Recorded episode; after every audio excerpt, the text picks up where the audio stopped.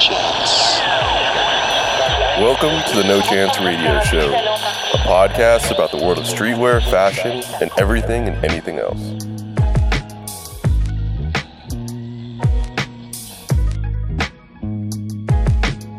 Welcome to the show. Welcome all listeners, new and old, to the No Chance Radio Show, aka the No Chance Podcast, the NPR of streetwear. I'm Ryan, one half of this duo, and alongside me today, and a guest that's always welcome on this show, Melanie. Say what's up, Melanie. Say what's up What's to the people. up, y'all? It's been a while. I'm back. I know, right? How many, how many episodes has it been? Maybe like a handful or so. Welcome to season two. You're on the second episode of season two. Uh, thank you guys for listening to today's episode. If you're new to this show and didn't already know, you know how we run things on this show. We are kind of like your I want to say like the Spark Notes or the Dummies Guide to the world of streetwear and fashion, uh, where we kind of take you know relevant topics, tabloid articles, and your fa- from your favorite blogs, and we kind of give you our little two cents on them. Um, I mean, this is just a disclaimer. We are not the end all be all, but use what we say to start the conversation. To, you know, I mean, if you talk to yourself in the mirror, talk to yourself in the mirror and about what you're hearing on this podcast today, or start a conversation with other people around you that are, you know, somewhat interested in the same shit. I mean, that's literally how this podcast started. Yeah. So, on that note, you want to get into our conversation for the day? Yeah, let's do it. Actually, how have you been? I always like to ask that. I mean, I asked that to Nate on the beginning of episode, on every episode. Uh, he's obviously not on this one today, but I like to check in with people. It's like kind of like um like a therapy session for the Oh, most no. part. That's what I treat it as because for me at least, and here goes Ryan making it about himself again. I like on. I just like talking. I think that that's my favorite way of like learning shit, especially if it's like an idea that I have or uh, something that's just like really top of mind. I feel like talking usually helps me elaborate more on what it is that I want. But how have you been? How have things been? You got a job. You've been buying frivolous shit with your money. Um, Supreme water guns and shit. Right when you get a job, you decide to act up. But Not how how has everything been? Everything's been good, you know. I'm back on my bullshit. Oh god. In a good way, you know. okay, know. that's good. I'm back. I'm out here, you know. I got a new job, so it's cool. I'm not struggling as much. Um, it's funny. I was just talking to someone about it yesterday. Like, I like being overly busy. So, me not having a job for the last three months sucked. So, I think I'm kind of like overcompensating by just doing so much shit right now. uh, being busy is good. Don't get me Yeah. twisted. Being busy is, you know, for some people, not all people, it's a it's a way to escape the madness. Sometimes Mm-hmm. people like to dive into being busy because I mean, there are negative aspects of that and there are positive aspects of that. Yeah. People just like being busy for the sake of chasing after their goals or their dreams, but also people like being busy to escape reality. you know, sometimes Yeah. taking on too many things can mean that you're uh I mean if we want to get really deep on this podcast, essentially running away from something. You know what I mean? But I think for us we're very like-minded in regards to how we operate and we're always like on the move, on the go, and we're pretty much caught up to speed with whatever it is that we have to be doing. Um, oftentimes, it's not our real jobs work; it's usually our lives and our hobbies. But busy is good. I Yeah. think busy is really important. I'd rather be busy than not doing anything. So I'm pretty grateful where I am right now. Well, not a lot of people. I mean, if you guys didn't already know, the whole the past, I would say, couple months that you were on the podcast, you were unemployed. Yes, I and I was. feel like we all, each one of us, the members of this podcast, have all been unemployed recording at one point or another, and Mm-hmm. we have to like essentially cherish those moments of being like free to do whatever we want. Somewhat pressed on the money side, but for the most part, we don't get this break often in life, especially as we grow older. Mm-hmm. So, I mean, I guess the, the the the major point of that is that um, you know breaks are good sometimes, but being good at being busy is also nice. So Mm-hmm. Yeah. depending on what type of person you are, Just you know how to balance it, I guess. yeah, especially once you once you start to become busy, when you start to make your whole life like just your job or that hobby, you tend to lose sight of like the lazy part of life, which is sometimes the most rewarding Yeah. parts, or sometimes the most fun parts. You know what I mean? It's what we miss, but it's okay. I know. We do I it for you guys. We grinding, man. We trying to get these episodes out. We got a lot of things coming down the pipeline. And first and foremost, before I get into the conversation for today, we do have some major events, some some really um, some huge accolades, I would say, for us that I think are really Yeah. important. And it's always been a dream of mine. I mean, in the in the starting of this podcast, to provide information, to have a conversation that could essentially, you know, snowball effect into what we're doing now, which is like creative consulting, which I think is something that I think we're really good at because not only are we on top of our shit, but we have really good ideas and we kind of know what people need or what people want um, in order to in order to be memorable, in order to be cool.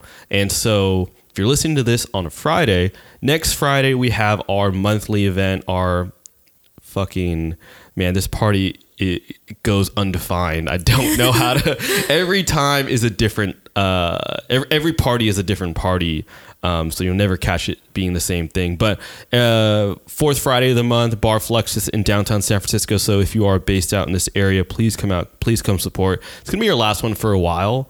Um because we have some larger events coming up so we'd like to focus on that Stay and just tuned. exactly and just sort of get back on our podcast stuff. You know, this little season two means that we got to take it a little bit more seriously because we started off with like pedal to the metal when we first started the podcast. So we'd like to continue that shit. And also, if you've been following us on Instagram for a while, um, I've been advertising our newest interview series called uh, Listen Up.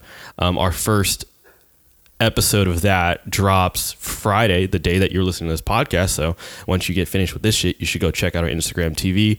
It's with the Fly Girls Club, a really dope organization based out of San Francisco with our homegirls Stephanie and Monique doing a really, really amazing things within the world of fashion and just creativity fucking going crazy. Man, look mm-hmm. out for them. They're doing a really, really amazing things. And that interview was a lot of fun. Yeah. That shit was so much fun. And the first time I've ever like really put on a production for a, a filming session. So shout out to us, shout out to uh, Fly Girls Club as well.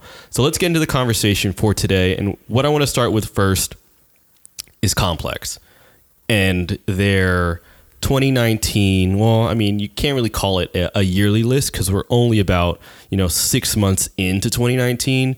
But oftentimes, in something that I want to bring up, you know, in a bit, is something about just lists in general. So Complex releases their best brands of the year with the um, asterisk so far. I mean, we're only six months in this shit, so things can change.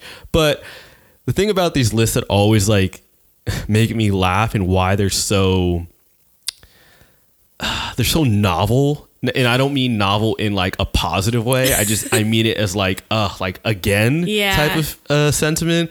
It's just one of those things where when you think of best brands of the year if you're not on social media if you're not on the internet if you're not within this community then i get it. Like a list is a, an easy ass way to summarize to to for, for people to easily digest and like what's going on in the world. Mm-hmm. But if you are if you do know streetwear if you are into it then you already know what the best brands of the year are without even having to refer to a list. But because a lot of listeners it's maybe your first time within this world of streetwear we'll go through the list for you guys. Um, let's start with number one. Actually i'm just gonna rummage through the first ones because these are like dead ass giveaways. Um, number one being nike. Obviously we don't have to speak about them. Uh, supreme being number two. Again another dead giveaway. Louis vuitton being number three I mean, I'm not even going to start with them. I feel like every episode revolves around them. Number four is Dior Men. That's kind of like a dead giveaway too, but it's still like, and I think the the larger conversation about this list and, and what you'll see is there's a lot more recurring like higher fashion brands mm-hmm. that yeah. have like made their way or trickled into the world of streetwear where that line's starting to blur. You know what I mean? So when we read off some of these names, you'll start to see like, oh, that's like why are those like um, isn't that like a streetwear brand like whatever? Um, but there's like this blurring now so you'll start to see a little bit of mixture of both. But the one that that you know is the most alarming or not i don't use alarming in a negative sense but um, just like the most prominent is is this brand needles. So it's solely like a Japanese with the aesthetic of like streetwear, but Japanese fashion brand, famously known for their like um, what do you call like They're track pants, right? their track pants and their like multicolored uh, sewn together flannels. Oh, patchwork? Wh- yeah, they're patchwork flannels, which are really cool. But something that I've noticed about this brand Needles is that although they have been heralded as like one of those brands where it's like your favorite rappers are wearing them, Mm-hmm. it still like falls right in the middle of that brand that's like not as easily accessible, but easily accessible, but also like not hyped up and not selling out the way that like Supreme and Balenciaga are doing. You know what I mean? Yeah. And it's just kind of like that's like a perfect area to be as like a really popping brand right now. wouldn't You think say? so? I think so because you don't want to sell all your shit out because if I'm a first time consumer to your brand and and you're known to like sell out and I don't have the intel to buy your stuff, Mm-hmm. I'm I'm that might be enough for me to divert to another brand. You know what I mean? Like Yeah. I may not want to put that effort in to buy your brand. Like you really only have a certain threshold of time with a new consumer to be like they saw my clothing on this artist and maybe that's in the store and that's enough for them to just buy it within an instant without even having to think twice about it. But I think for them it's like it's enough of that and also not enough of that to like keep them semi relevant. Yeah, I agree. Because like seeing them on the list, I kind of forgot about them. Yeah. Because they were more popping like in what 2016, 2017. you didn't ever, you didn't think that they were on this list. I yeah, didn't think they were I to be on didn't. this list. I wasn't expecting to see them, but um, I guess like in your sentiment, it could go both ways because they're not in the spotlight as much, so that might not be something that a new a newcomer would even want to look at. You know, they would kind of just bat their eye and be like, "Oh, like it's another Japanese brand, but I want Human Made or I want Girls Don't Cry." Mm-hmm. Yeah, exactly. Needles isn't top of mind when you think of like even if you if you were to make that category of like top Japanese fashion brands that are like pretty much killing it right now. You don't see them doing large collaborations with, you know, the same way that Girls Don't Cry is collaborating with every major like Japanese stakeholder brand um who in fact is killing it by the Yeah. way. God Shout damn. out to them. Shout out to Verdi. Um, but yeah, like they're they're right in the middle. And what I think it is about, um, God, needles. Sorry, completely blanked on that one. What I think it is about needles is that they're predominantly like military aesthetic. Like a lot of their things outside of the polyester track pants and outside of the the uh, the patchwork flannels, it's very like double taps influence. Okay. So that's where a lot of the their creative direction and a lot of their um, their apparel is sort of geared towards, which is like that. Um, what do you, what do you, like fatigues and like uh, like kind of yeah. I mean, if you do, if you know what double, double taps is, you kind of understand what I'm trying to say. And and the Japanese culture is really fond of that like army surplus wear. And there's something about that that hasn't yet become interesting to Americans. Yeah, that's you know? true. Like at one point, people were, were wearing like stupid colored camo pants, but that's not enough for people to be like, Needles is my everything brand. Mm-hmm. Do you have an everything brand? Like you could buy like literally tops, bottoms, everything from Um, Uniqlo and Nike. Uniqlo, Nike. That's a dead. g- Okay, give me like a fashion brand that you you think that you could wear from head to toe. Stussy.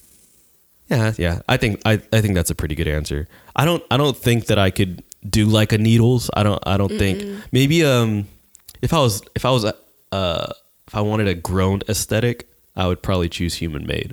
Yeah. Yeah, like I, I like the way that looks from top to bottom. I look like a like a '60s paper boy, but I look really fly and everything way. fits. Yeah. yeah. But I mean, like, can I ask you a question real quick? Yeah. What is the importance of having these lists in general? Like, I know we're about to go through this damn list and we're about to read off some names that you guys probably already know of, but what is the fucking importance of redoing these lists on a year to year basis? Like, I know we don't really care too much about it. I mean, you sent me the article. My first impression was like, I already knew that. But then after reading, I was like, oh, well, why do they think this brand is important? But what the fuck is the importance of a list in general in this world of like instant news and like the need to know why list? Um, it's just an easier way to just put together a whole bunch of information. It's a one-stop shop. Um, in terms of streetwear, sometimes it's good just to kind of spread awareness. Like there's some brands in here that I've never heard of, so it's kind of cool to see like other publications put their two cents because we always put Yeah. our two cents. Yeah, yeah, So, you know, if people are listening to what we want to talk about, like we should read about what other people think as well. Yeah, I think so. And one of the biggest pieces I think within these lists is that they provide that little snippet that you must know about each brand. You mm-hmm. know what I mean? Like I'm reading this Needles thing right now, and it literally says. Founded in 1988 by, I'm not even going to butcher his name, a familiar line for menswear insiders who follow Japanese brands. And I'm just like, that's all that I needed. Yeah, You know what I mean? the storytelling part. Just to be like, if I was in a conversation, they were like, "Oh, yo, yo, you know Needles, right?" And I'm just like, "Oh yes, that um that Japanese brand that was like made in like the like early uh early '90s, late '80s," and they're like, "Wow, where'd so you get that from?" Oh my gosh. like I've never read a book on needles, but damn, you must know something. But yeah, I think for us, like context is important. These lists don't provide enough for us to understand the full sort of timeline of some of these brands. Um, but oftentimes, I don't need the list to tell me these things. Like it, sometimes, if you're looking on like the like the boutique shops, sometimes they tell that narrative within you know Instagram posts, and sometimes that's all I need. Yeah. uh, just to just to know. But I mean, just looking at the the rest of this list, I mean, let, let's go down. We got Balenciaga. Eh, that's a dead giveaway. What else do we have? Union. Union. Let's talk about Union real quick because they fall in line with like primarily streetwear, but with like a higher price tag. Um, but there's something about what they're doing, and obviously with the rise of the Air Jordan One that they did in the collaboration, um, that really took their name over the top. Uh, but there's something that they're doing that is really interesting, which is they're latching on to the new or not I wouldn't say latching on, but they are providing a platform for the new and upcoming brands, which is like really cool. Like they did they were like one of the first to sort of take in like a um like a girls don't cry. They're like one of the first to take in that brand like Cherry, you know, and put them on the platform of like, hey, people already look at us as like selling like brands like fucking uh, Visvim and like Double Taps and like really high and expensive brands, and it's almost like giving them giving smaller brands that nudge to be like, yo, like you guys belong up there with the Yeah. big dogs too, you know? It's nice. Like they're kind of giving back to the community. They're just sharing the Yeah. wealth of their namesake, you know? Yeah, and that's important, you know, like they're huge, uh, like household names in both L.A. and I think they still have New York, right? At one time, they were in New York. I Um, believe they're still. I don't know if They're they're, still, there, big in LA for sure. I haven't been to the store in New York ever, so I don't think they're there. But yeah, they're they're huge names in LA and are big proponents of the culture in LA. So it's it's only right to really use the platform that they have as being like, you know, they've been around since the days where Union was only known for like their streetwear collaborations. Like I was looking at the other day of like it was and when they used to do like crazy mashups of like four or five different brands like um, collaborating on one T-shirt, which is like mayhem. It'd be like Stussy, Huff, Undefeated, and Union all on one shirt, and it'd just be like a goddamn giant collage of logos. But that's what they were known for. They were known for the the the cut, not the cut. They weren't even at the cut and sew yet. They were just like, this is a streetwear brand, and this is just a store that they sell shit out of. But um, who else do we have? Union. Dries Van Noten, I know nothing about. Same. Um, they look like they're oh They're Belgian. All right, I'm not even gonna touch that one. Prada, yep, that's it. I mean, That's a giveaway. them damn bags are all over the place. Fear Mm-hmm. of God, I like where Fear of God is at. Um, I was never a fan when it was in PacSun when it first came Uh-huh. out. I fucking hated it. Um, nothing against Jerry Lorenzo. I think he's a, a really great designer. He's almost like like the the op not I wouldn't even say the opposite version, but the more cutting edge version of like a John Elliott. I mean, the first time I ever saw like an elongated T-shirt was fucking from Fear of God Yeah. um, when uh, when I was first introduced to the aesthetic, I was like, "This is trash," but obviously, seeing it now, it's like it's a little bit more regular. yeah. Um, yeah. and then, um, obviously, with the with the rise of like all the shoes that they made, their fucking uh, all the Nike collaboration, which is still going on today. I don't understand the the aesthetic of those, but they look fucking weird. Yeah. I cannot I cannot do that. It's very interesting how he decided to take the basketball aesthetic and make it fashion or like more Basketball will make it fashion. well, yeah, exactly, I guess. But compared to his last stuff that were kind of like military based, it's pretty clean. So Yeah, yeah, yeah, yeah. like it it definitely better. is. Well, I mean, we were talking about how like that is the next saga of sneakers. It's like it went from and I'm trying to put this into a way that I remember saying, but the next way like instead of dad shoes, the next saga of sneakers is like basketball uh, silhouettes and forms. So like what you see like Don C doing with uh like Converse and Nike and what you see obviously what um what Jerry Lorenzo is doing with his like shoes. It's like that is the next um, sort of wave that's being dictated by those dudes. And I think what they do sometimes is they probably all have a group chat and they're like, yo, let's all like be on the same page with like what we're gonna make and let's dictate what the world wears. I feel like it's like some like weird Illuminati Oh or some shit. You Some know what I cult mean? shit. Yeah, some cult shit where they're all dictating what people wear within a single group chat. Hey, I, I believe it. It could, it, yeah, it could possibly be. Yeah. Um, who else comes on this list? Okay, I'm gonna read off this last one because the rest of them are all dead giveaways. But there's this brand called Rhude.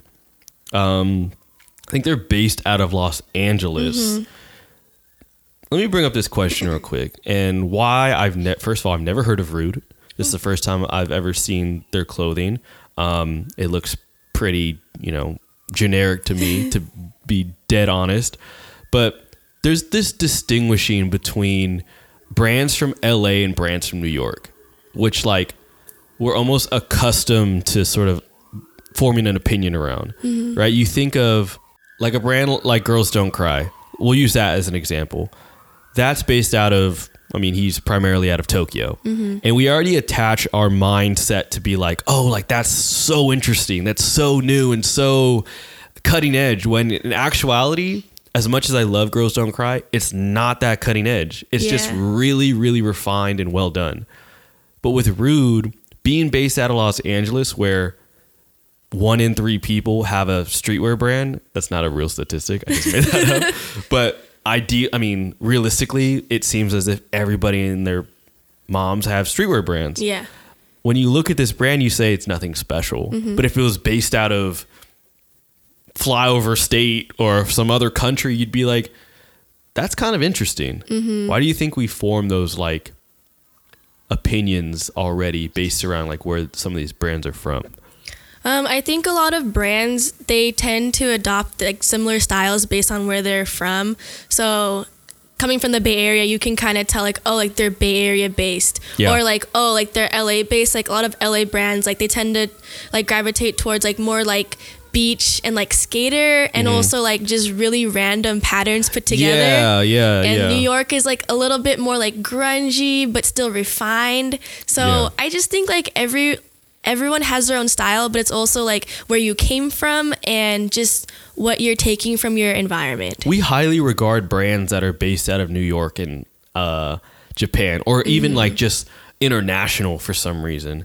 I wonder why that is because obviously we we always advocate supporting local. If your homie is has his own brand or whatever, support them. But for some reason.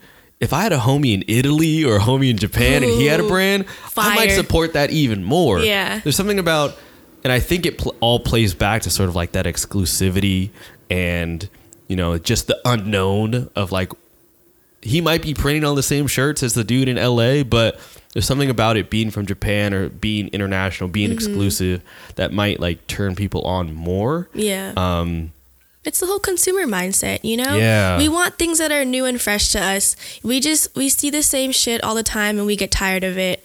And it's nice to kind of see that breath of fresh air. Like for me, like human made is a breath of fresh air compared Definitely. to like everything else I've been buying. So huge yeah huge fresh air um i want to get into this uh this sort of i wouldn't call this a debate but there's something i've been thinking about as of lately so i was on instagram the other day and i was uh it's paris fashion week by the way for those that don't know, which seems to be bigger than any other fashion week uh, for some reason. I don't know why, but it's literally everyone is there.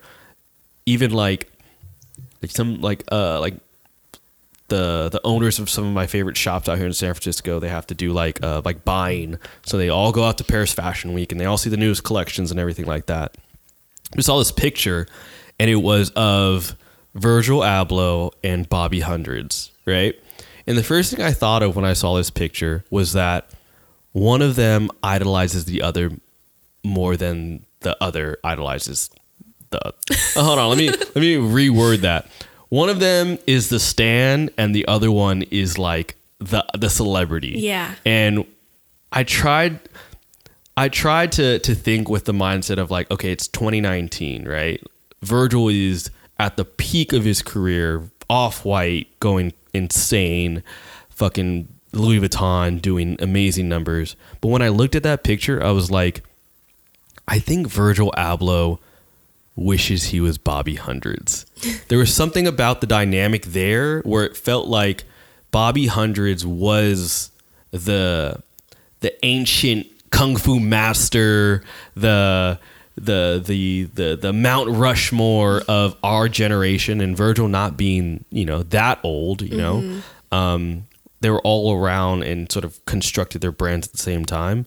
But I think, I think Virgil wants to be a Bobby Hundreds, or you know, like the stature Yeah. of what Bobby Hundreds is. You know what I mean? Yeah, I can agree with that. Um, just because Bobby Hundreds, he's OG. You Yeah. know, he's he is the one. Everyone knows the hundreds. Everyone knows the atom bomb and how important that is in our culture and just the history of fashion, essentially, in my opinion, at least. Yeah. And I feel like if you think about it, we were kids when the hundreds was around. True. So, um, in my opinion, maybe like the younger generation, Virgil is the Bobby hundreds, quote unquote, like to this generation now. And because we're older, we can kind of see that influence. But um, I can agree. Like, I think that Virgil probably wants to be on that standard just because he didn't think he would have to be as influential or like affluential as he needs to be now. Yeah. You know, and like Bobby is now kind of pushing like the whole culture and like bridging gaps between communities. And Virgil, he didn't really want to do that, but he's in the spotlight, so he kind of has no choice. That's yeah. That make I'm gonna bring up two points that you made. Is obviously um, that bridging the gap is is something that sort of is either innately you, and that's just what you naturally do, or you work up to the responsibility of having to do that. And I feel like Bobby Hundreds, and if you've listened to any interview by him, th- within the first five minutes, he probably mentions like community at least 20,000 times. Yeah. You know what I mean? And the hundreds wasn't supposed to be what is now called a streetwear brand, right? It was literally just supposed to be merch that accompanied this storytelling of an entire community, an entire culture that was being, you know, uncovered at the mm-hmm. time. You know, LA, LA culture, LA streetwear, Fairfax in general was not even what it was today. I mean, I wouldn't even say it is what is what it is today, but maybe in like 2014 when Fairfax was like the biggest block, you know, bigger than Paris and bigger than Japan, like the biggest area for for streetwear. Mm-hmm. But they were around during a time where it was non-existent. And for Bobby to literally, if you go to his blog and you go all the way back, covering every monumental moment that's ever happened in streetwear in Los Angeles or in general, that is something that I don't think Virgil needed to do, obviously, at the time. And it's not innately him to document what was going on in his life or around him. Because think about it Virgil starts with, you know, Pyrex. He comes from, you know, he went to college, Pyrex Vision, uh, Been Trill is uh, his group. But that it, it's just a brand. You know what I mean? Mm-hmm. It influenced people on Tumblr. I don't, did you ever buy any of that shit? No. It influenced people on like Tumblr, but it didn't. It didn't change people's lives. Mm-hmm. You know what I mean? Like it was. I always think of it as like Bobby Hundreds is. No, no. I- I'm gonna switch it first because I think this this is a way more impactful way of saying it. But I think Virgil is cool, but Bobby Hundreds is the culture. Yes. You know, Yeah. and Virgil wants to be the culture. Virgil thinks that jumping into DJing, you know, putting out books and, and everything and starting to become more of like a well spoken public person. I applaud him for doing that, but it's it's not what touches the culture or the community. It, it doesn't impact us the way that Bobby Hundreds has impacted us. Why do you think that is? Um, I think well for us because we're both Asian. I think him being an Asian American um, or Korean American is really important, just because there's not a lot of people back then who are who look like us, and that's like a really big thing that he talks about. But it's also really important just for this generation as well, just having that like having someone to look up to and be like, hey, if he could do it and he looks like me, I can do it too. But also like Virgil can be that person for his like for that generation as well. But yeah. I think just because the gap is so big, like the people he's trying to touch right now and his like compared to his fan base, it's not there. Like there's a gap between that. Whereas like for Bobby Hundreds, his fan base and who he's trying to touch is the same community. Like everyone like who's like kind of rebellious and was kind of an outsider growing up. Where Virgil like he kind of started out very like high standard. Yeah. And now like you have like middle schoolers trying to buy off white and they can't afford it. No, that's a good point, and I think it's it's it's it's that range, right? Like when you start off as like a, a Pyrex Vision, um, you know, a Been Trill, a Off White early years, right? That shit's expensive. If if not, the the resale of it is expensive as shit. So you don't feel like you're a part of him. You know, I can't afford you, or not. I can't afford you. Sorry, I can't afford your clothes. I don't belong. Yeah. You know, so when, w- within the hundreds, okay, cool. That limited release sells out. I'm at the store. Uh, there's a shirt I can buy. There's a hat I can buy. I can't afford a hat. There's a sticker I could buy. I don't mm-hmm. even think Pyrex or or Off White in the early years. I don't even think stickers were even sold or produced. You know what I mean? Mm-hmm. So the barrier of entry in the very you know adolescent years of a lot of these two brands brought on different types of people for different reasons you know what i Yeah. mean like you believed in the hundreds not only because for one it was a part of our community. It was in san francisco. But two is because you know they spoke to essentially the same you never watch those movies that are like uh high school coming of age movies?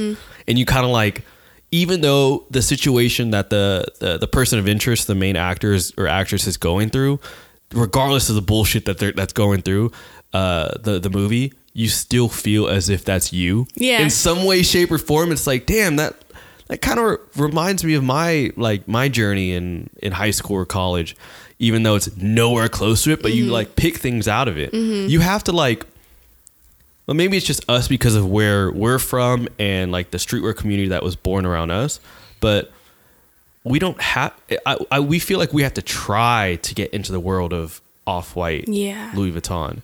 With with the hundred, it's like I could just step in and, and feel like feel comfortable. Um, well, but to be honest, like a lot of the hundred stores were like awkward as shit my first time going in there. Any streetwear store you go into for the first time, it's awkward as shit.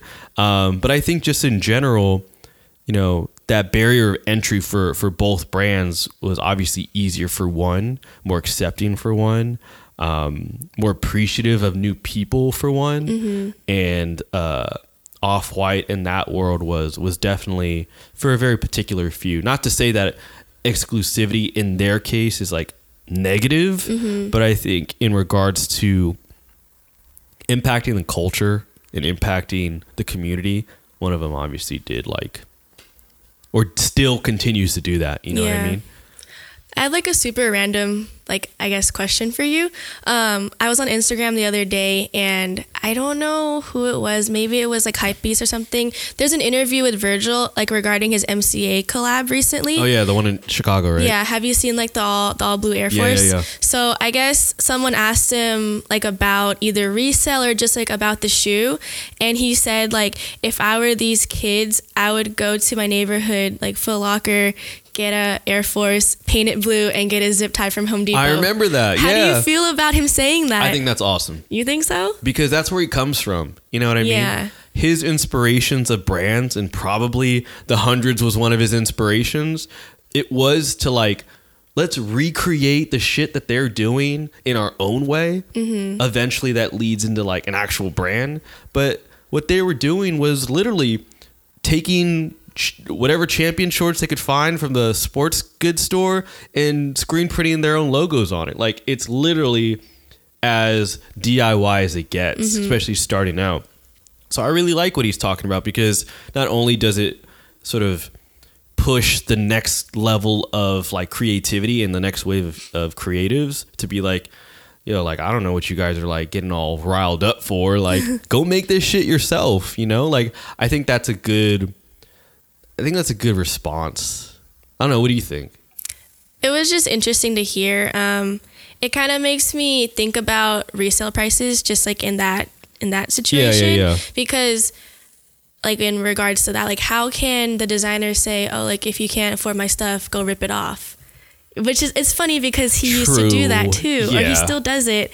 So is he justifying like coffee cats? Okay, I don't think he literally means like, hey, giant Chinese factories, go make bootlegs of this shoe. I know. But I think it's more so just like, yo, little kid, I know you can't afford this shoe, or I know you probably don't got bots or a proxy because you don't have enough money.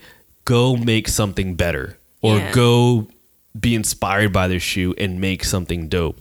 And, you know, being in, in his position as literally the most coveted person in streetwear and fashion now to be able to say that is like you know it's one of those like looking up to your your uh your role model moments where it's like damn like that could be written in my senior quote type shit you know what i mean? Like fuck uh, it literally like in my senior quote would be like fuck that shit go make it yourself. Like like that's so inspirational. You can't Yeah. you can't really knock that down. But i want to talk inspiration but in the form of like I think this shit is like 200 pages. But Bobby Hundreds, obviously, we're going to stick on the topic of Bobby, has a book coming out called This Is Not a T shirt.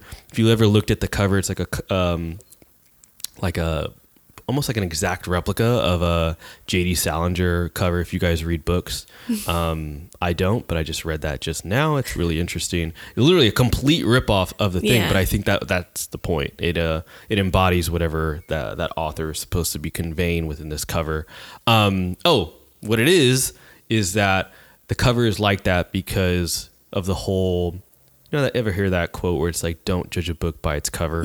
So when you have something with minimal design on it um, it's essentially just supposed to be about the contents of the book and not this entire uh, design aspect of the cover. So i think that's kind of interesting but that's like book nerd talk. I don't really know much about it. But essentially and the debate here in my head with Bobby Hundreds releasing a book, not only is it amazing, you know, but not too many people in our industry focus on documenting. And I don't mean documenting as like, oh, here's a selfie of me at this fashion show, like let's, you know, let's go crazy, but I think there's an importance within documenting like individual narratives in streetwear, right?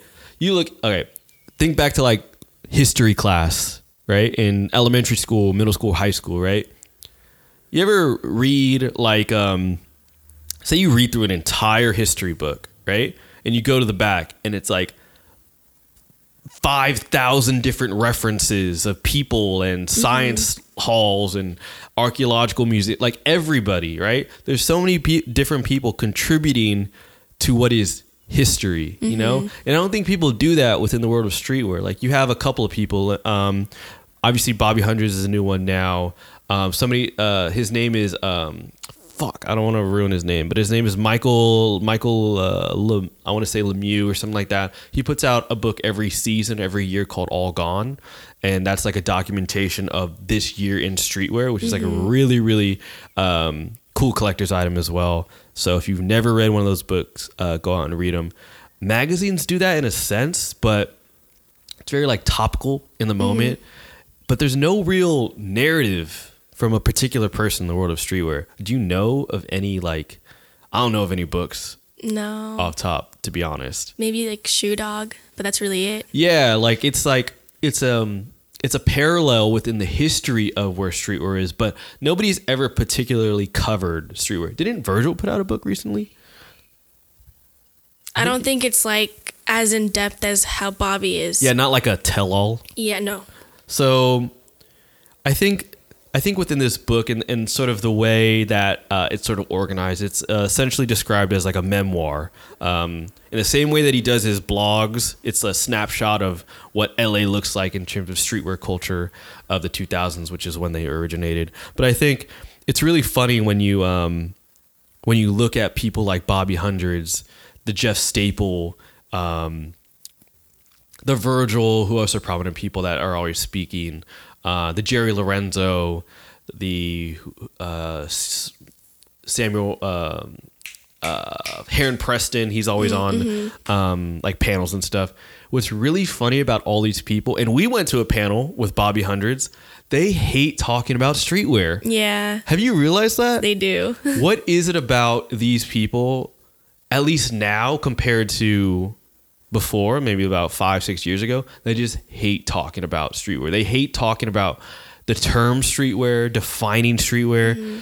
The f- why do they why do they despise it so much? Well, if you think about it, back then, streetwear wasn't really a term you would really coin like that. It was kind of just there. You were living in streetwear, if you if you were to say. So, I think like back then it was different because it it was a culture, but it was more of a subculture. It wasn't at, like on the rise as it is now. Mm-hmm. So I think right now, like how we use it every day, the term streetwear is very watered down, and probably they're just tired of explaining like what it is on a surface level, and they want to get to like the nitty gritty of who they are and why it's important and why you should listen to them and like follow their brand, basically. Yeah, and the general trajectory of conversations nowadays, when you talk to anybody, it's like, um, how are we being sustainable? How are we being politically correct? How are we being righteous by ourselves and in terms of our spirituality and making sure our chakras are cool, whatever shit, you know what I mean? But I think if you're like a basketball player, right? Like, um, today's well, today's Friday, but whatever. But um, the draft just happened, right? If you're like a uh, like a, an elite player coming out of college, like a Zion Williamson, and you're being asked every day, every day, like, what are you gonna do? How are you gonna change the NBA? Mm-hmm. You're asked that every day. Eventually. I just want to play basketball. I don't care about the league. I just want to play basketball. And I think that's kind of what a lot of these brand owners and a lot of these I don't know why this term movers and shakers just came to my head, but that's uh-huh. essentially what they are. Yeah. The Jeff Staple, the people that are always talking about streetwear, they don't talk about streetwear. You know, they talk about the things that matter, the themes within streetwear that are important to them. Bobby Hundreds talks about community. Mm-hmm. Virgil Abloh talks about the art of what he does. Jeff Staple talks about the business. Like mm-hmm. these are important things that correlate to life outside of streetwear. Yeah. Because imagine being asked that question all day and every day. You know I what I hate mean? it. I do get asked that, How do you hate it. define streetwear? Or, you know, what is streetwear to you? How has streetwear changed? Like I get we we're introspective in the way that we approach the question, but the way that a lot of um media outlets and just people in general ask them on like a recurring basis of just like Virgil, um, how would you define the term streetwear? You know, now compared to, ba-" it's like no, they're tired of it. You know what I mean? Like, let's talk about my art. Let's talk about the mindset that went into creating um, this art piece. And I think, yeah, I think overall they're just bored of the term streetwear. yeah. Not the act of creating it, obviously, but I think they're just Defining it. tired of defining it. Yeah, exactly. I mean, we kind of hate it too. Yeah, to be honest, like I'm tired of I'm tired of including the word streetwear in my titles on episodes. Um, but you know, it's called a SEO search engine optimization, and uh, we try to get these numbers up. So Yeah. Um, but I think the, the uh, another question I want to ask, um, and I'm sort of speaking out loud here, is you know Bobby Hundreds wants to put out his documentary, right? What do you remember what it was called? No. the documentary on streetwear, right? Yeah. Probably the first person to ever do something like that. Um, he puts out a book. and, uh, maybe like a handful or so people actually have a a, a tell-all type streetwear book. What do you think is the hesitation amongst people who have like an amazing wealth of knowledge, why do they feel like like it's almost like hopscotch or like double dutch, sorry, double dutch, where it's like they're hesitant on taking the leap into telling their story or telling their history or their narrative. I'm, I'm curious to why you know, like a Jeff Staple, he's amazing. Benny Gold's amazing. They have so mm-hmm. much history in this in this industry, but I'm I'm just curious to why they don't feel the need to, or why they don't want to in general mm-hmm. tell that story. You know, It's probably hard to compile everything. Cause That's was, true like, also. Yeah, wasn't Bobby hesitant on doing it, like to begin with?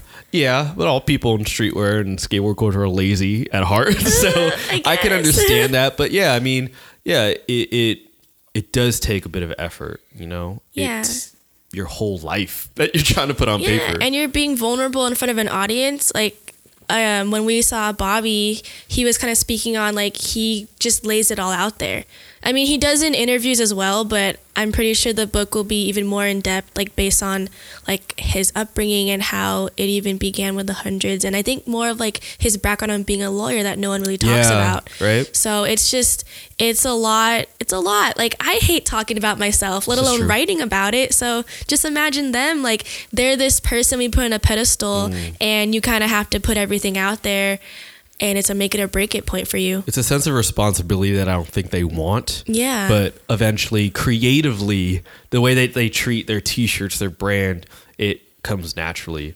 Um, That's kind of how Bobby was. Like, I don't think he wanted to be in this position, but just because of how the climate is now in streetwear, he felt the need to put it out there, which I applaud him for because no one else is doing it. it's a good it. time too. Like I don't see why not. You know, like it's the hottest hot button topic in the world. I would assume right now, other than like the presidency, but it is Mm-hmm. what everyone is talking about. So not only is it perfect timing, but it, it was also like really, really needed. Yeah. So I mean, I know he has this little book tour going on, which is like really, really interesting. Like that's kind of cool. Instead of like a pop up shop, it's like a book tour. Yeah. Um, San Francisco is being led by Benny Gold, which is like the coolest little duo you could ever imagine. Yeah. Um, I think the one he had in um, wasn't L.A. Where was his first one? D.C., New York, something like One that. of those. Was hosted by Wale, the rapper. Mm-hmm. Um, so he's getting. he- It's it's going to be a really good conversation. I'm really excited about it, and I'm kind of looking forward to reading the book. Yeah, come through next Thursday. We'll be there at Green Apple Books. Green- Green Apple Books, San This is not like a plug, but whatever. Come meet us I if mean, we're want. not buying the books for you. You got to purchase that Yeah, yourself. we're buying but it for ourselves. It'd be really cool to like. It's essentially bringing out the community and like creating the conversation, which I, I think. I mean, I'm we're not opposed to that because obviously Yeah, we, we do love this on a that weekly basis anyway. Um, I'm gonna ask you, or I want to ask you this though. So, do you know who Ian Connor is? Mm-hmm. What do you know him for? he writes music, right? No, he doesn't write I don't know. music. All right, for, for those that don't know, alongside Melanie, Ian Connor is famously known for being a creative director and stylist for the likes of literally every one of your favorite rappers and artists that don't know how to dress themselves. Um, formerly connected to, or I think still connected to, like the ASAP Mob, ASAP Rocky, and all of them. Um, you see him like side by side with like Playboi Carti on like a day to day basis. Um, but this really good interview was released, and I'm gonna play the snippet of audio. You don't understand why vintage is better than current shit. Than current. You don't understand why, like, I still Why our go clothes thrift is shopping. art pieces. Art pieces. Legit, like our clothes could be in the museum, not based Right off now. it's attached to us. It's Yeah. like legit. We have Yeah. museum pieces, bro. Yeah. What's up with that vintage? shit? I ain't buying no. Yeah. Bro, what are y'all niggas always talking about? Something? What's up that used shit? Y'all used It's like you used. don't even. Yo, bro, Sir, excuse me? nigga, we we are literally wearing Yeah. art, pieces. bro. This shit should be framed. yeah. Like legit. You can frame my clothes with or without me attached to it. We just added value because I wore it. Yeah. You feel me? But besides, like. the way that they describe and that was ASAP Rocky and um and Ian Connor having a conversation led by um a, another name that I don't know why or how he- got famous but Kerwin Frost um they were talking about this idea between pieces and clothing now for those that do call what you wear pieces, pieces are literally you could define that as in the same way that you would look at something like an art piece. It's special. It's one of one. It's um, to to most people that have pieces, it's irreplaceable, almost as if it's like if you put a worth on it, it's priceless. um, I don't know too many people that have clothing that would they would consider priceless, but um, it's looking at clothing in the same way that you look at art and looking at it as you know crafted and, and special and not just as what most consumers look at their clothing as like clothes. And so that sort of divides the line between most people looking at it as clothing, which is um, often replaceable, purchased in bulk, uh, resold to like to everyone, um, and really with no care in mind on you know what it is, how it treats me, how my clothing treats me, how it fits on me oftentimes. But how would you describe like the difference between like how, or compared to how they described it as pieces versus clothing? How would you describe it as like pieces versus clothing? Because it's like a debate. Pieces have more sentimental value to the owner of a them. good point. An emotional aspect. Yeah, like obviously you're buying a piece because it either means something to you or you're interested in who made it or just like the I guess the origin of Hmm. The it. artist matters. That's a good yeah, point. Yeah, the artist does matter. Um, just like art, you know, you're buying a piece because you you admire it, and you just you want it so bad that you need to have it in your collection. A lot of pieces they're usually just in someone's closet or just like they're not being worn daily or just ever. Um, it's like a grail, you know. It's just something that you've always wanted, but you know, like if you get it, you're not gonna wear it, but you're gonna look at it like sometimes. You know, maybe once or twice a month. You know? yeah, it- it's uh, like opposite of Marie Kondo. You know what I mean? Like, no, I'm gonna keep it. It has sentimental value for me, even though I don't wear it. But Yeah. it, it, there's a sense of importance, and mm-hmm. that importance can, you know, that can range from a whole, tons of different reasons of why you keep this article of clothing. But the way that they describe it is kind of like a piece, whether it be vintage or you know, 20 years old or, or new. It's just it makes your outfit rather than you you're wearing something. And and it's kind of like a weird conversation to have to like almost idolize our clothes in that way. But to think of like and and I'm going to use an example of like an article of clothing or a piece that I had um and the reason why it's so important is I think it was the year 2012 Supreme Fall Winter Kate Moss photo T-shirt from Supreme. I purchased that, and that's still one of the items that I have to this day that I haven't sold or ever thought twice about selling, because for me, being uh, growing up and like sort of learning about Supreme, you know, very very quickly, was that first of all, photo tees are the most highly well, like after box logos, the most highly coveted items in existence, right? Um, Kate Moss being like the original pinup girl for Supreme, like it was just a culmination of this being like. I love Supreme as a kid, and I still love Supreme to this day. And this is one of those pieces that defines that for me. And I don't wear it. I don't.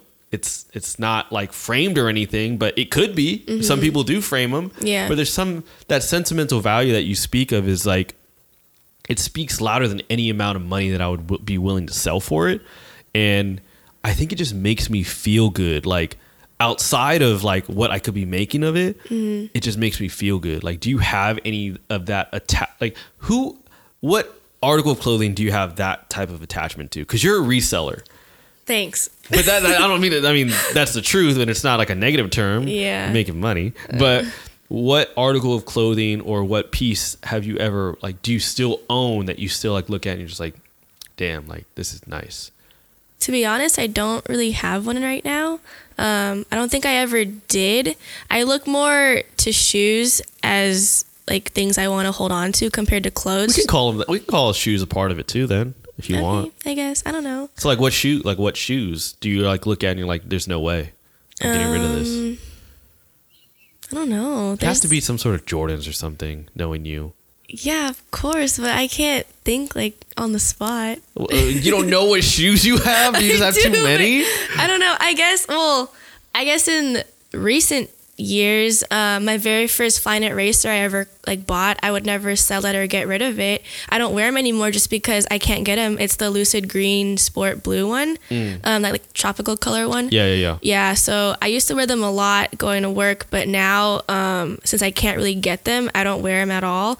But sometimes, yeah, I'll look in the box and be like, I remember when I purchased this. Yeah, and there's like a whole story sometimes, especially for your shoes. It's the camping out. It's the the conversations you had with your friends while you were waiting for the shoe. The probably the hangover that you had the next day after waiting in line. Like that type of shit resonates with why articles of clothing turn into pieces. Right. Yeah. For us, it's that memory of of chasing after this item. It's the it's the money that we didn't have that we had to spend to get this item, and the fact that we're not doing it to resell, that we're not doing it to to barter with someone else or for, for some other thing makes it matter. And I think that's where the idea of a piece comes from because in the same way that we look at art, there's a story, there's um, a, a one of one quality to it that is unlike anything else. And they make a good point in the thing. It's like, yo, I can spend two hundred fifty dollars or uh, uh, two thousand dollars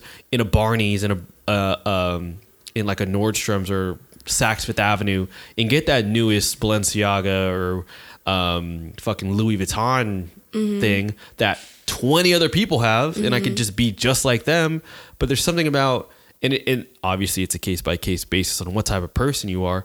There is a a benefit or at least um, a motive behind getting that one of one piece, uh, getting that piece that not, nobody else is wearing, getting it for a steal. Sometimes there's an importance in in how that reflects onto us because everyone wants to be different, and I mean saying different is like weird, but everyone wants to set themselves apart from Yeah. the rest.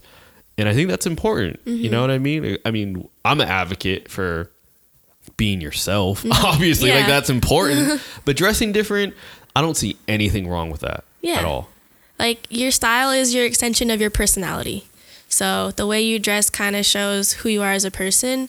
Um, like we all have our different style. Like not like none of us, like us three, we all do not look the same or dress the same at all. We may like the same shit, of course. but how we like style it and wear it, it's totally different compared to each other. Yeah, exactly. I would say like I've I think growing up in in middle school, it was like peak street or like not even peak streetwear, but on the rise of becoming peak streetwear. So everyone was wearing like the hundreds, Diamond Supply and Stussy, but there was like this really cool thing that I saw in my. Uh, I used to sneak into my older brother's room a lot because he would have like, um, like well, not they weren't adult magazines, but they were just like magazines that were like for teens. You know what I mean? I was I was a middle schooler, so I, I didn't I didn't know nothing about. it. I was still playing with like Pokemon cards and Yu Gi Oh shit.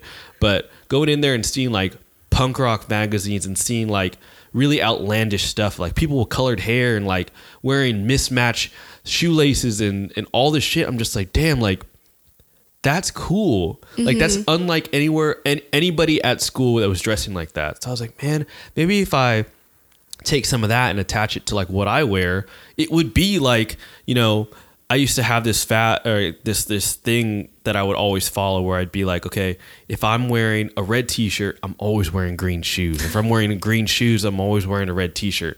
And that wasn't even on some like I love Christmas type shit, but it was literally just like that aesthetically looked cool to me. Yeah. And there's something about that that um, that sort of defined the way that I dressed and like being different. And that was only because my um, my sense of like what I liked, my taste was like different. Not to say anybody else was worse, Yeah. but there's something about not only valuing looking different or dressing different or even acting different if we want to go that far, but somehow in some way it all comes down to the clothing that we wear and sort of starting that you know initiating that because you i mean even you said it it's a, an extension of our personality. And so sometimes you have to flip-flop it and start from the clothes and work backwards you know what i Yeah. mean because you ever you ever um come to that like sort of mindset that it's like if i wear this thing that i don't often wear i feel like people will judge me differently from Yeah. who i normally am Yeah, that happened yesterday because I decided to wear heels. I'm like, oh, I don't want to wear sneakers to work. So I wore heels and like a decent shirt. And I've only been in my job for like, what, three weeks? Yeah. And they were just like, oh my gosh, like Mel's wearing heels. Like, this is so weird. I hate that. You I mean, know? it's not that I'm wearing heels, but I know what you're saying. Yeah. Like, I hate that. it's like, I, I can't do this, you know? So I kind of felt out of place when they called it out. Yeah. Um, but I'm still me. Of course. Know? Yeah, yeah, yeah. You're just dressing for the occasion, you know? Yeah. Like versatility is is easy amongst most people, but for some reason I am not versatile in the way that I dress. I'm like I think being very early on and, and growing up skating, I think I've always just like I'll wear the same thing three days in a row, like same same like aesthetic of just like a baggy t-shirt and a baggy shoe, a baggy pants and the same shoes for forever because when I was mm-hmm. skating that's all that I wanted to wear because anything else if I wore nice shit I'm just to mess it up. So that mm-hmm. kind of translates into the way I dress now. So when I have to like go to a business meeting or a, a conference and I'm wearing a button up with a tie, I feel like the like the most constrained version of myself Yeah. and it's fucking annoying. But I think for anybody that can do that, fuck, I, I can't. But applause to you guys. but I think, um, like you said, you made like a really good point. It is an extension of who we are in terms of how we dress. That's not to say you can't try something different. Yeah, you know, of like course. I think we've all sort of taken um, fashion risks at some point of our lives just to like try something different. Shit, I'm thinking about getting like a nose ring. I think that looks cool. I didn't think it was cool back in the day, but I think it's kind of cool now. Yeah. Uh, so I guess what we're trying to say is just being adventurous in how you dress and looking at things from a different perspective, whether you think of your clothes as pieces or you think of your clothes as clothes. Yeah. Um, most resellers look at their clothes as commodities. but I think just in general, just changing your mindset and, and your perspective on how you approach clothing, I think that's if we had like a ultimatum, not an ultimatum, uh, what's an alma mater? What? If you had like a your mission statement, your north star, what do you call that? The the the, the way that colleges use it. Your mantra. If we had a mantra, I, Um, sure. guess Okay. it would be to sort of like think of look at clothes differently than um, how most people do because in I mean at the end of the day they do impact the way that we act, the way that we essentially are. So um, yeah, that's the sort of sh- cherry on top of that conversation. I don't know how we got all the way to that Yeah. from a book. oh no, not a book, but an interview. Yeah. Um, but thank you, uh, Ian Connor and ASAP Rocky, for getting us to this this amazing point of the episode. But I think that's a, a great way to end it. And as we end every episode before we do our little sign off, what any last words for the people? Um, I would just say don't be afraid to take risks and Yeah. always support your homies. Always support your homies. That's always, that's a huge always, always. What do I have, man? What do I have? I think for for my sort of last words, I think there's always this like uh, we kind of s- slowly touched on this at the very beginning of the episode, is that creative exhaustion is real. Yeah, it is. For those of you that think that you have to progressively work longer hours or you know take on more projects or think that you're not doing enough you're doing more than enough.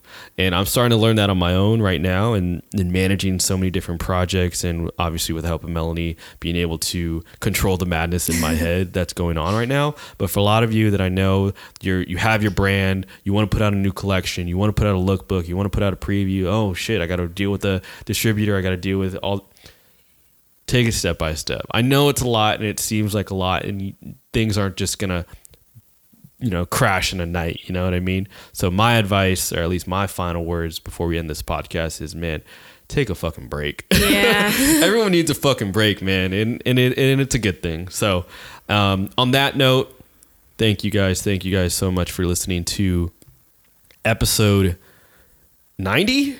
Holy shit! I think this is episode ninety. Wait, hold on. I have to check because I don't want to fuck this up because it was such a good episode. I don't want to have to record it. I believe it was episode uh, ninety. I think it's loading. It's loading. It's loading. episode ninety. Woo, we Damn, made it. episode ninety. Ten more to 100. Episode 100 will be a very special one. Um, I'm already counting on it. Um, I don't know if we're going to do any live versions of this anytime soon. But if you guys want to see that and you guys want to shit, uh, we can have like a five person crowd, whatever. We'll we'll do it, whatever it takes.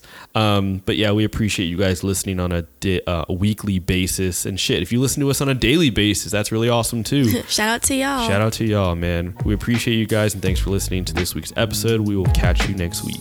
Peace. Bye.